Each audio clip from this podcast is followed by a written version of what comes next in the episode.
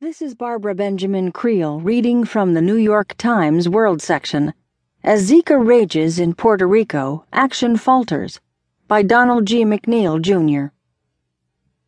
The Zika epidemic that has spread from Brazil to the rest of Latin America is now raging in Puerto Rico, and the island's response is in chaos. The war against the Aedes aegypti mosquito carrying the virus is sputtering out in failure. Infection